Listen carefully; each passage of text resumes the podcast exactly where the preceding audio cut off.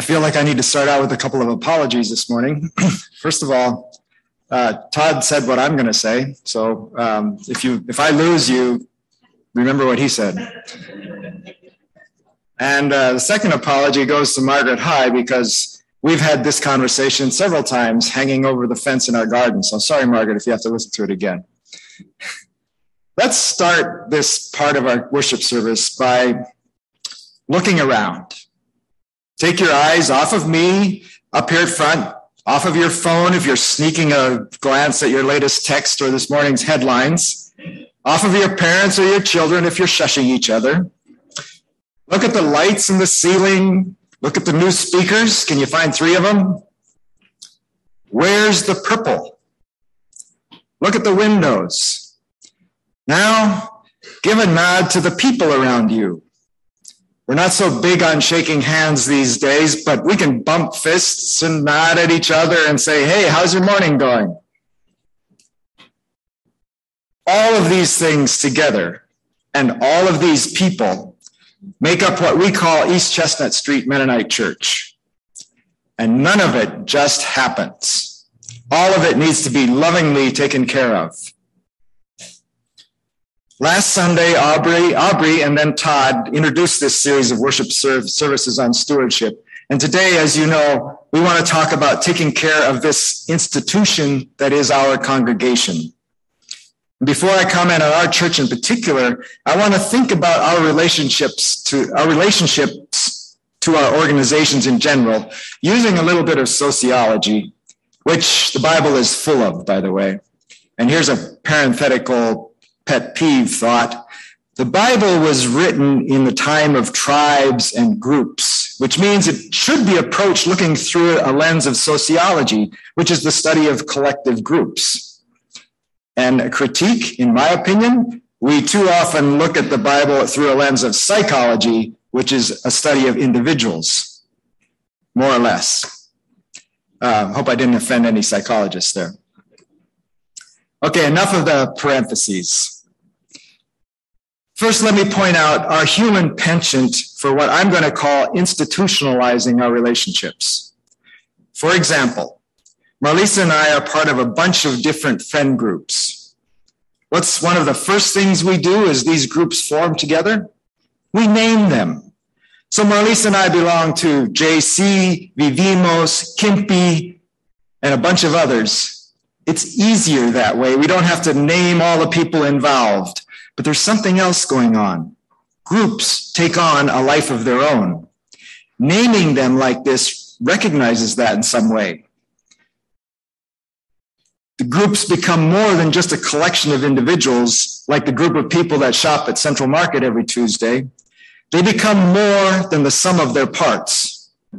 They are an entity in their own right, which together we all created.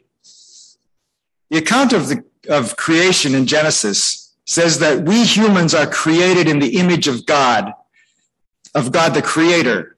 So it's natural that we too create things.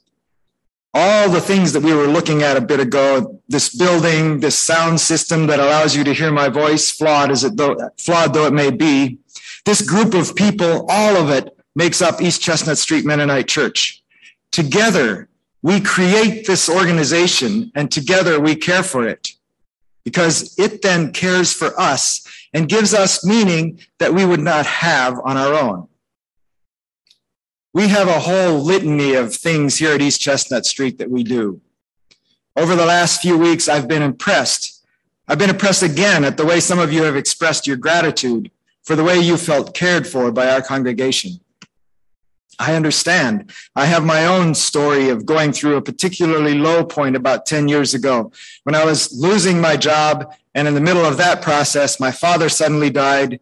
And I experienced what it means when a whole congregation reaches out and cares for you. It's amazing. Monday evening meals, Creation Care Committee, Chestnut Housing, influential youth group trips, mind changing second hour discussions, anti-racism work, an awesome listserv that puts legs into the idea of community. You know, I just realized recently that we're kind of unique with this listserv. Most churches don't have one. I mean, where do they go if they need a graduation gown?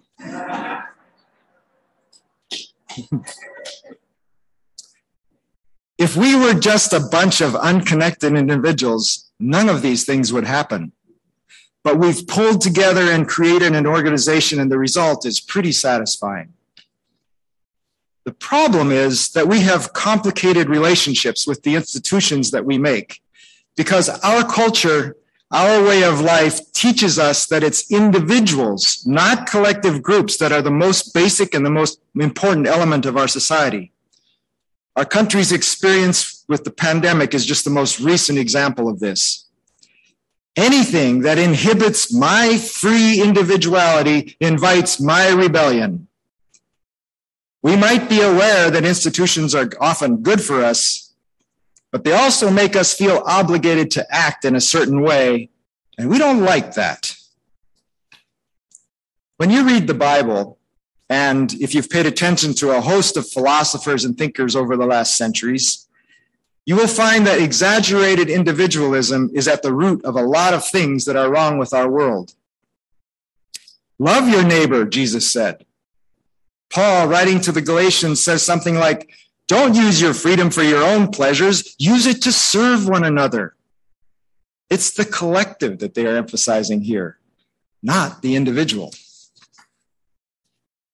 Unfortunately, it's not just our, our relationships with our institutions that are complicated. The institutions themselves are complicated. Because I believe that as soon as a collective, as soon as an institution, as soon as an organization is set up, it strives for more power and control than is healthy. It becomes one of the powers that Paul and Walter Wink write about, and it needs to constantly be reined back. It's constant work to find the right balance between the rights and the authority of the institution and the rights and the autonomy of the individual.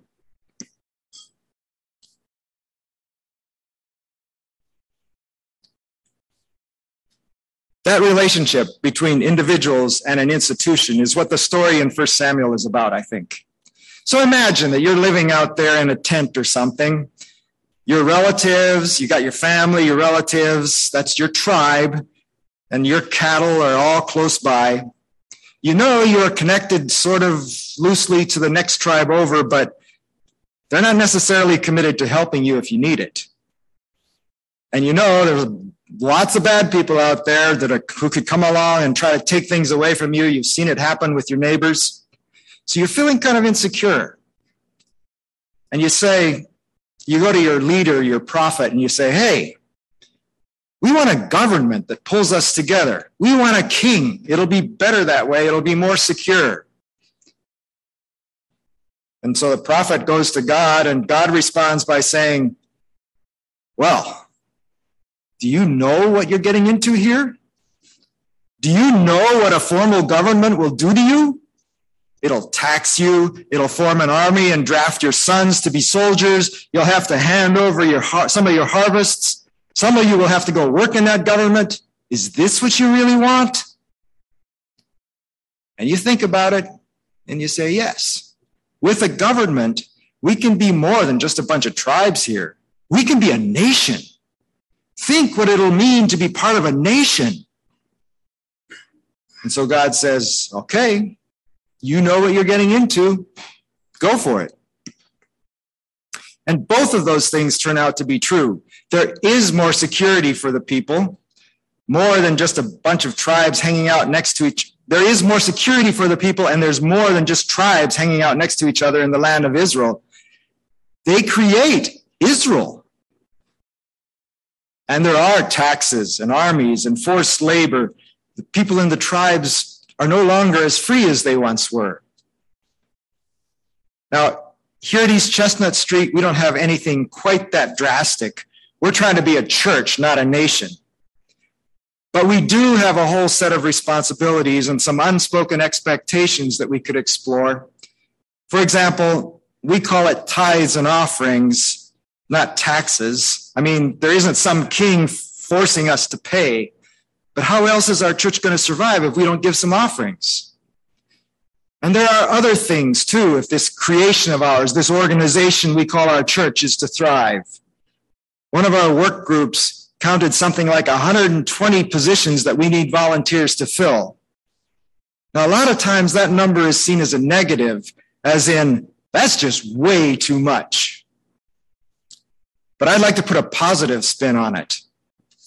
There are 120 opportunities that we all can contribute to our church to making sure that this institution of ours really is a living sign of God's kingdom in so much bigger a way than we could do it if we were just individuals taking care of ourselves.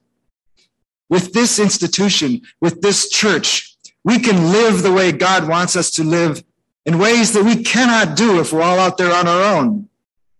Jesus did know what he was talking about when he said that where a couple of you are gathered, there's something bigger happening than just two or three people. This week, this past week in a worship commission meeting, Elisa Palmer reflected on what her dreams for our church are. There are so many good things here, she said. Her hope for the congregation, and I would expand that to say our hope for the congregation, is that we live out Mary's excited yes to God. Part of the richness of our congregation, she said, is the rich network of human beings that are here. And so many people don't have that. There are so many benefits here. Last week, Todd challenged us to be grateful. He said it's gratitude that inspires sharing. And I'm going to add that when we are truly grateful for something, we take better care of it. So, my challenge to all of us is let's dive in. Let's take care of this church of ours, fill one of those positions, and let's be grateful to be part of an amazing church community it's not perfect. We all know that. It's not perfect by any stretch of the imagination. And sometimes it needs to be reined back. But in spite of the, sh- but in spite of its shortcomings, it's a visible demonstration that God is at work in our world.